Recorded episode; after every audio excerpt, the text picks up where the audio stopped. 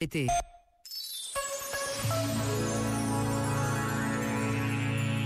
Sobre a criação de uma comunidade usando as redes sociais, afirma o Discatério para a Comunicação do Vaticano num documento recente.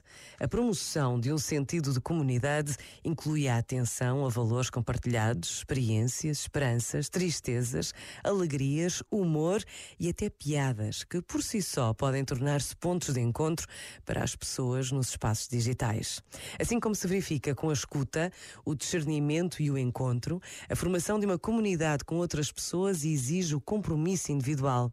Aquilo que as plataformas das redes sociais descrevem como amizade começa simplesmente como uma conexão ou um conhecimento. No entanto, também neste caso é possível destacar um espírito comum de apoio e camaradagem. Para ser comunidade é preciso um sentido de participação livre e mútuo para se tornar uma almejada associação que reúne membros com base na proximidade. A liberdade e o apoio mútuo não se manifestam de maneira automática.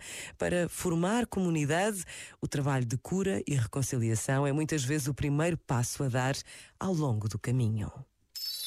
Este momento está disponível em podcast no site e na app.